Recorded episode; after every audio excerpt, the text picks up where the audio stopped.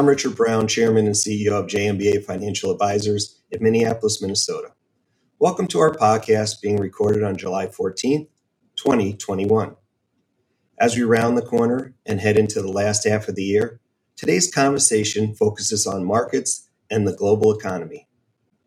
Joining me for this conversation are three senior members of our investment committee, Michael Bellata and John Foster, both senior advisors and investment strategists, along with David Webb, JMBA's Director of Investment Management.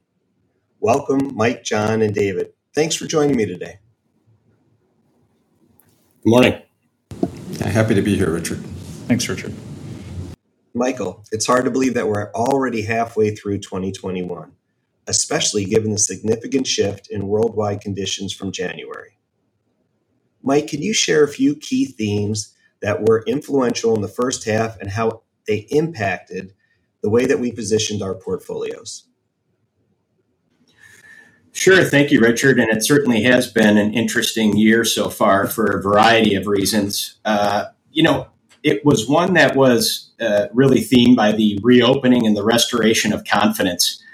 When the vaccine announcements got made in November of last year, our thought process went to what are the asset classes that would stand to, to benefit most? And so we came to the conclusion that we were uh, we were going to overweight stocks versus bonds, small cap versus large, value versus growth. We added a real estate component. And then we also, uh, one that was a little bit less about timing, uh, but just more about valuation, was international over the US. And over the course of the first part of the year, that script played almost exactly in that way, and, and it was additive to portfolio returns. The only thing that we're still waiting on a little bit is just the international versus US argument, as their reopening has been a little bit slower than ours.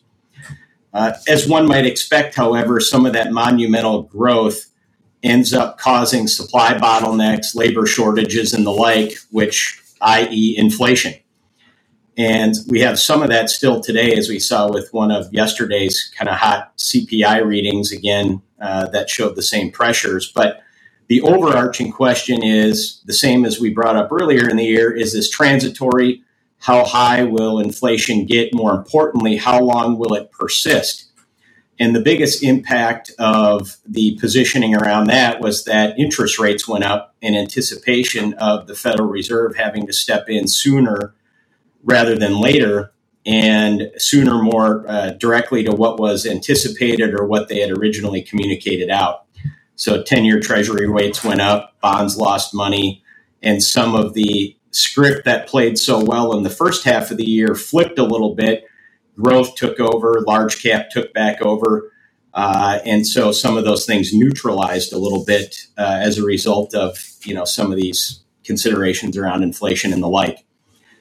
The other theme that I would say really uh, kind of encapsulated the first half of the year was just the frothy or speculative behavior in the markets that we saw in a number of ways uh, via meme stocks or whatever have you. And just the lack of overall volatility in the market day to day and week to week. There was certainly volatility within asset classes, but just the market as a whole was really uh, pretty calm for the most part. And I guess this is exhibited most by the fact that we've hit multiple record highs here. We're on pace actually to hit 74 new record highs in, in 2021, which would be three less than the most we've ever hit. And while we strongly doubt that we'll reach that, just here in the last two to three weeks, we've seen 12 new highs in 15 trading days. So, whenever that kind of greed and speculation and froth gets built up to a bit of a frenzy, we start to worry a little bit about the uh, ability for the market to get disappointed and i.e. have an air pocket below it. So I think really three different things over the course of the first half of the year, just to recap, is the reopening and the restoration of confidence, leading to inflationary pressures, which then also has carried over for a, a majority of the year to some of the speculative behavior that we would expect to, to need to get washed out a little bit if we're going to move forward in a more healthy fashion. Thanks, Michael. That's great information as always. Um, speaking of information, the amount of information and news that flows in today's age can be overwhelming to most investors. So, David, what are a few of the data points and trends that JMBA Investment Committee uh, is watching closely nowadays? Thanks, Richard. You know, there's a number of different data points that come out every week with economic releases and such. And uh, I think the most important ones that we're focused on now would be those related to employment, housing, and then just supply chains in general. Uh, there's really no surprise to, to, anyone that housing prices are up quite a bit over the last year. And we do think the pandemic has changed a lot of the information and its relevance if we were to view it through the historical context that we uh, previously did. And so, um, you know, consumers and businesses are still in transition. Uh, what we're seeing this quarter is a lot of consumers now are shifting their spending uh, from goods to services. And so we're just trying to get our arms around uh, what is more permanent versus temporary. We do think a lot of the supply shortages will be resolved uh, in the second half of this year. But as it relates to labor, um, one of the things we do think on the margin uh, has happened is a number of consumers not only individuals really not only got through the pandemic and uh, survived, but felt like they thrived. And this wasn't the case for everyone, certainly, but I think it has opened the eyes of many individuals as to what's possible and different ways of doing things. And so they're reevaluating what life might look like, you know, not just in the quarter ahead, but in the years ahead, and making adjustments in terms of their lifestyle and uh, just anecdotally, we're seeing quit rates go up. So people are voluntarily leaving their jobs at record levels. And so this is kind of surprising because usually you wouldn't see this with unemployment at the level that it's at. Um, so we're, we're, really keeping focused on those three core areas uh, as we see data points and placing more weight on those than we ever have, as opposed to um, really looking at new data points. And then maybe just the other thing I'll mention as we enter Q2 earnings season here, how the market behaves in the wake of good profit growth, which we know is going to happen, is going to be really critical uh, to informing our view in the short to intermediate term. And so, if companies are putting up stellar results in the market, um, sort of shrugs and sends the stock lower, then we'll, we'll, sort of know that most of the easy money has been made. And to position for that, you know, we've embraced diversification um, in a very robust manner, and we always have, but it'll be more critical in the months ahead. Good stuff, David. Thank you. So, John, the first half of the year saw strong gains for equities. What does our investment committee expect on the second half of 2021? Yeah, Richard, thanks. That's a good question. You know, as Mike and David alluded to, we expect the economy to be, you know, continue to be strong. It's recovering from coronavirus. Uh, the reopening phase is still in full effect. GDP in the U.S. is expected to be uh, almost double digits this year, which for U.S. growth as of the last you know four decades is uh, almost unheard of. And so the fundamentals are quite strong for equities, and so we remain overweight stocks relative to bonds with interest rates near 200-year lows. Uh, but also, as both Mike and David alluded to, there's a lot of optimism right now in the marketplace, and we ended the second quarter uh, at all-time highs and almost hitting new highs every day, which is you know virtually unheard of, as Mike had pointed out. And a lot of times in year one of a presidential cycle, the first half of the year will be good. The second half, a little bit rockier, as maybe you get concerns over policy changes, whether it be higher taxes, uh, both for individuals and corporations. And then this inflation argument, you know, will it be transitory? Won't it be transitory? You can have a sore knee and you can say for a month or two that it's transitory. But Richard, if your knee still hurts, you know, a year later, maybe you should go have it checked out at the doctor. And so will this inflation be transitory or will it be something else that requires higher rates sooner than the market's anticipating? Uh, so we'd expect maybe a little bit of rockiness though in Q3 as uh, the optimism uh, fades somewhat due to you know second half of year one of a presidential cycle. And then historically, September has been the only month that the markets, on average, posted negative returns. Uh, so the third quarter tends to usually be a little bit bumpier, anyways. Uh, but overall, you know, with rates at 200-year lows and, and strong fundamentals for the economy, uh, we remain overweight stocks relative to bonds. Just think it could be a, a, bit bumpier ride from here.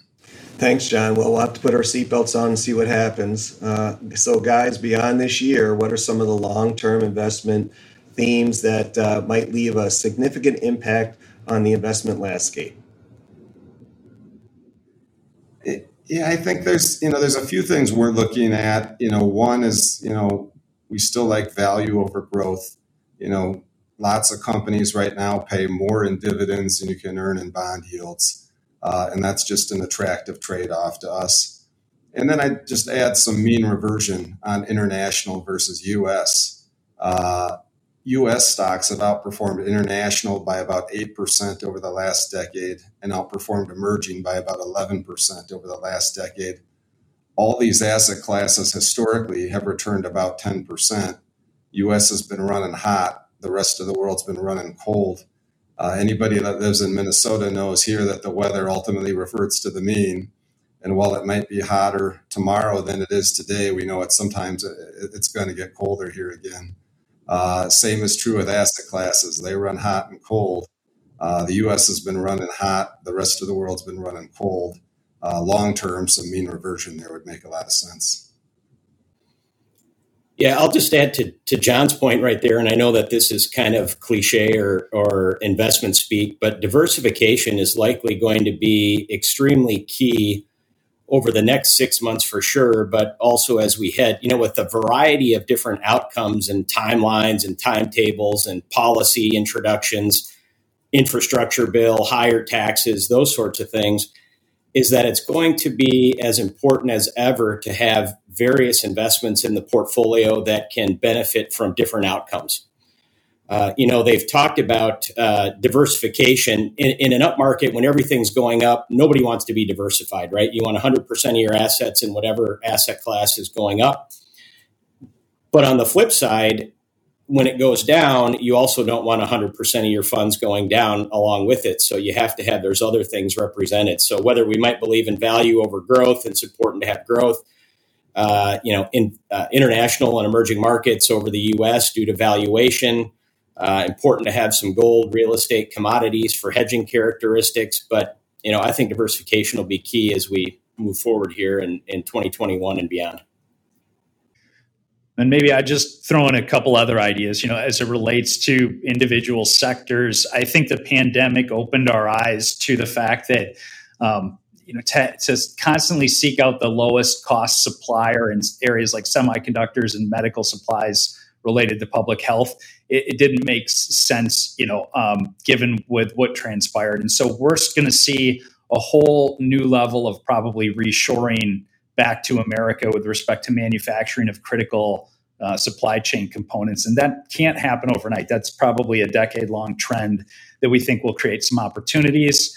And, and then I think just too, the way that we will battle recessions in the future, you know, with fiscal stimulus is really largely a new way of handling um, short-term bumps in the economy and what that opens up from like a Pandora's box perspective. You know, it's been a while since we've we've done this, and how aggressive do we go to putting money in the hands of consumers? It, it seems to have worked this time around, um, but we're also seeing some some issues on the labor front, and so these are things as a society that we'll have to iron out over the years ahead. But it doesn't seem like we're not going to be able to battle future recessions with uh, large amounts of fiscal stimulus. So I think that's definitely part of the new equation.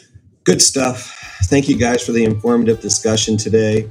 And thank you very much for listening. We hope that you'll visit jmba.com and tune into our other podcasts. Thank you for your continued trust in JMBA, not only as your financial advisor, but also your advocate. Please reach out if you need anything at all. You can find our contact information at jmba.com. Important disclosure information. Past performance may not be indicative of future results. Different types of investments involve varying degrees of risk. Therefore, it should not be assumed that future performance of any specific investment or investment strategy, including the investments and or investment strategies recommended and or undertaken by JMBA financial advisors or any non-investment related content made reference to directly or indirectly in the podcast will be profitable, equal any historical performance levels, be suitable for your portfolio or individual situation, or prove successful. JMBA is neither a law firm nor a certified public accounting firm, and no portion of its services should be construed as legal or accounting advice. Moreover, you should not assume that any discussion or information contained in this podcast serves as a receipt of or as a substitute for personalized investment advice from JMBA. Please remember that it remains your responsibility to advise JMBA in writing if there are any changes to your personal, financial situation, or investment objectives for the purpose of reviewing, evaluating, revising our previous recommendations and or services, or if you would like to impose, add, or to modify any reasonable restrictions to your investment advisory services. A copy of our current written disclosure brochure discussing our advisory services and fees is available upon request. The scope of the services to be provided depends upon the needs of the client and the terms of the engagement. Please see important disclosure information at www.jmba.com backslash disclosure.